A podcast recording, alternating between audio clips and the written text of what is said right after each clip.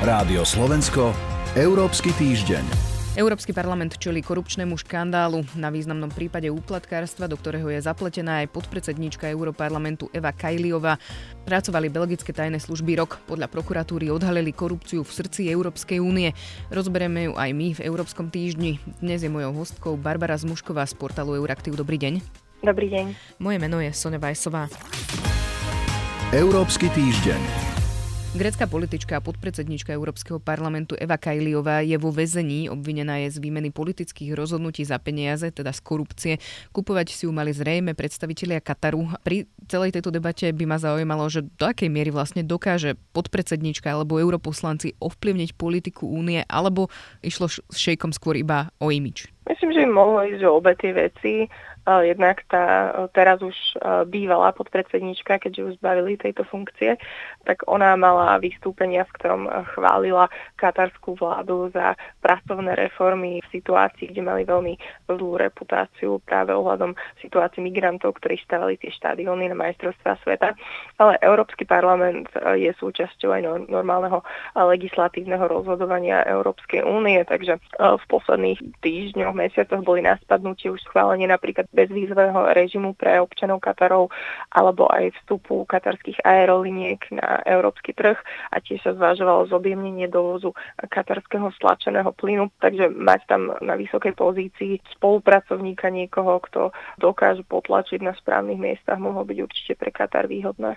Ale predsa ten výkonný orgán Európska komisia je ten stupeň nad, by sa dalo povedať. Európska komisia navrhuje veci, ale potom o nich rozhodujú členské štáty a Európsky parlament. Vždy, keď sa rozprávame o európskej politike, tak vieme, že väčšinou to všetko blokujú členské štáty, oni to nakoniec musia schvalovať v mnohých otázkach, majú právo veta, takže ak by naozaj chceli ísť čisto po tej exekutíve, tak by asi mali ísť po členských štátoch, ale myslím si, že oni snažili, skúšali, kde to pôjde. Šejkovia vlastne tvrdia, že o ničom nevedia, respektíve popierajú tie obvinenia. Lobbying je v Európskej únii, respektíve v Európskom parlamente povolený do istej miery. Čiže neurobili Katarčania vlastne len nejakú hlúpu chybu, respektíve prečo e, dávali peniaze v taškách a neišli nejakou takou oficiálnou cestou? Lobbying je povolený, ale napríklad myslím si, že teraz keď som to pozerala, tak tie dary sú povolené zhruba do 100 eur. Celkovo myslím si, že je to za rok 300 eur. Tam sa rozprávame o 1,5 milión eurách, takže očividne chceli zniesť taký väčší tlak na europoslanky. Spomenuli ste viaceré projekty, ktoré má Európska únia s Katarom, respektíve dohody. Aké vzťahy má vlastne či už Európska únia alebo aj e, vlastne Európsky parlament s touto krajinou? Je to vlastne klasická tretia krajina, nie je členom najmä toho vnútorného trhu. To bolo kľúčom tej e, dohody o vstupu aeroliniek na európsky trh, kde ak by toto bolo prešlo, tak by taká malá krajina dostala prístup k stovka miliónom Európanov a fungovalo by to aj naopak, ale Európa by získala na veľmi malý katarský trh vstup. Teraz už, keď sa rozprávame o tom vzťahu, tak je absolútne zmrazený. Všade, kde je spomenuté slovo Katar, tak je to jedovaté, ide sa kontrolovať, že ako bol ten proces, či bol čistý a neviem si predstaviť, že by v následujúcich možno aj rokoch nejaké tejto iniciatívy prešli napriek tomu, že už boli predtým na spadnutie, takže um, celé toto sa tomu Kataru podľa mňa veľmi neoplatilo. Veľa sa v týchto dňoch e, v tejto súvislosti hovorí o reputácii Európskeho parlamentu a o tom, ako tento korupčný škandál môže ovplyvniť jeho imič. Do akej miery je to teda podľa vás problém pre europoslancov, pre uh, Europarlament? Jednoznačne reputačný problém to je. Teraz sa toho chytili ľudia, aktéri, um, predsedovia vlád, ktorých Európsky parlament v minulosti kritizoval za korupciu. Viktor Orbán mal veľa statusov, bola tam taká škodoradosť z toho, že niekto, kto jeho kritizoval, teraz má tiež škandál, pretože Európsky parlament uh, v minulosti, ako vieme, dával aj také nezáväzné, čisto iba politické vyhlásenia, v ktorých využívali iba tú svoju nejakú silu, reputáciu na to, aby sa snažilo ovplyvniť niečo a minimálne teraz toho PR hľadiska na pár týždňov má veľmi okľúčené. Toľko Barbara Zmušková, ďakujem vám za rozhovor. Ďakujem aj ja. V Európskom týždni budeme pokračovať aj o chvíľu a pozrieme sa na Lisabonskú zmluvu, jeden z kľúčových dokumentov únie, ktorý oslavuje 15 rokov. Európsky týždeň. Pred 15 rokmi podpísali členské štáty Európskej únie Lisabonskú zmluvu. Dohoda, jeden zo základných pilierov bloku, umožnila jeho rozšírenie, zmenila aj systém rozhodovania, zaviedla sa kvalifikovaná väčšina a viac právomocí dala, respektíve vymedzila pre európske inštitúcie. Vo viacerých krajinách, napríklad v Česku, skončila preto na ústavnom súde. Tému teraz rozoberiem s Radovanom Gejstom z portálu Euraktiv. Dobrý deň. Dobrý deň.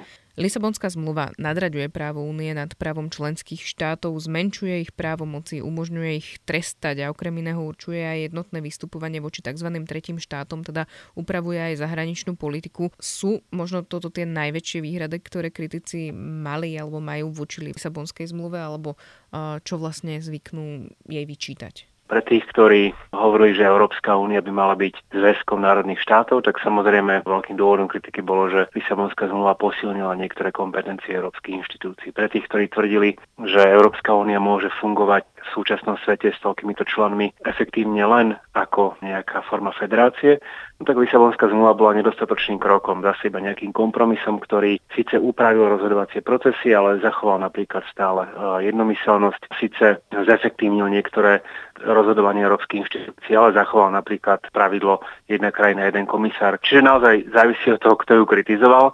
Tým, že to bol politický kompromis, tak kritika prichádzala z oboch strán samozrejme. Najčastejšie ale tie stiažnosti asi smerovali od euroskeptikov, ktorí sa vo viacerých štátoch obrátili aj na ústavné súdy, napríklad v Česku bývalý prezident Václav Klaus, ale aj v Británii, Nemecku a Polsku. Ako vyzerala tá debata pred tými 15 rokmi na Slovensku?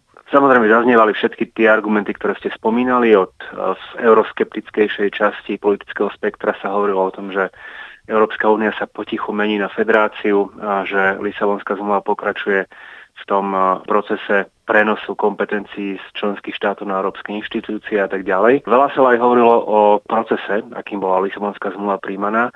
Už sa dnes asi veľmi na to nepamätá, ale Lisabonská zmluva bola odmietnutá v referende v Írsku a bola prijatá potom až po druhom referende, keď Írsko dostalo určité zábezpeky, povedzme. Čiže nebol to taký jednoduchý proces. Lisabonská zmluva sama o sebe bola iba náhradným riešením, potom ako sa nepodarilo prijať ústavnú zmluvu. Okolo toho sa točila aj diskusia na Slovensku. Niektorí volali tom, aby sa Lisabonská zmluva príjmala v referende. Niektorí hovorili, že nie je správne ju vôbec prijať, keď raz už bola v nejakom inom referende odmietnutá. Ale ani v tom čase to nebola, povedzme, že najväčšia alebo najdôležitejšia politická udalosť, politická otázka na Slovensku. Napriek tej kritike sa dá povedať, že Lisabonská zmluva ale je jedným z tých najdôležitejších dokumentov Európskej únie.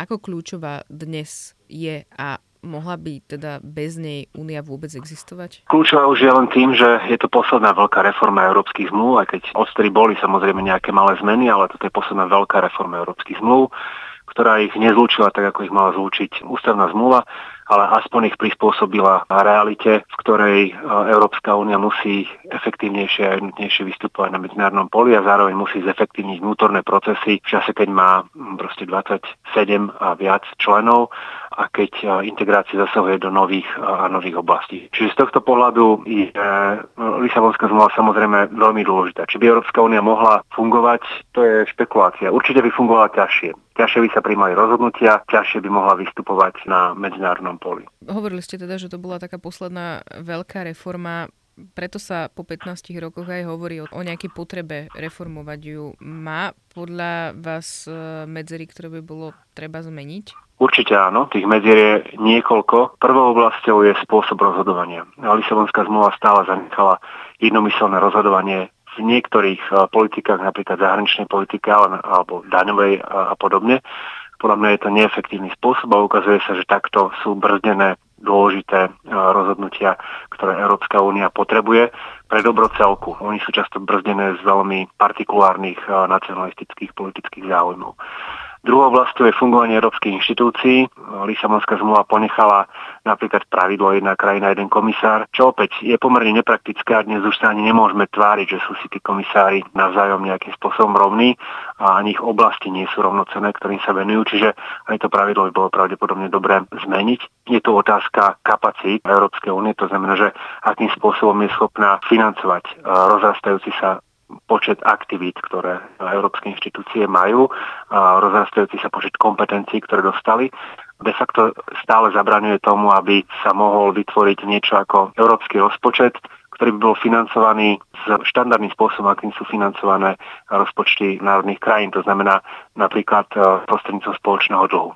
To, čo sa schválilo počas koronakrízy, a to, čo dnes poznáme pod programom obnovy, je v podstate výnimočné riešenie a je tak povedzme, že na hrane súčasných pravidel. Čiže zákonné zmluvy by sa v tomto mali pravdepodobne zmeniť a mali by umožniť Európskej únii vytvoriť si zmysluplne veľký, zmysluplne efektívny rozpočet vzhľadom na to, proste, aké kompetencie dnes európske inštitúcie majú a aké musia mať na to, aby sme dokázali zabezpečiť normálne fungovanie našich spoločností v tomto meniacom sa svete.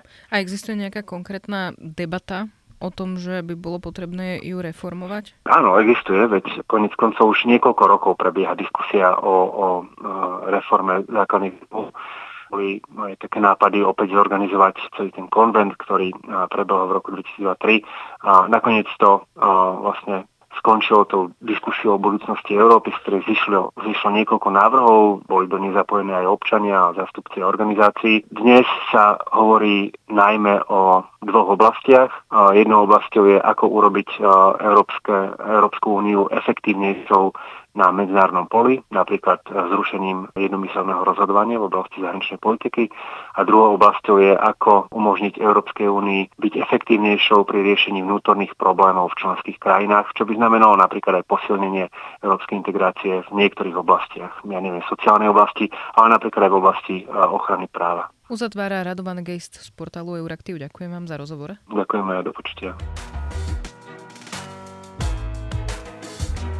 Počúvali ste posledné vydanie Európskeho týždňa v tomto roku. Za pozornosť ďakujú portál Euraktiv a Sonja Vajsová. Európsky týždeň.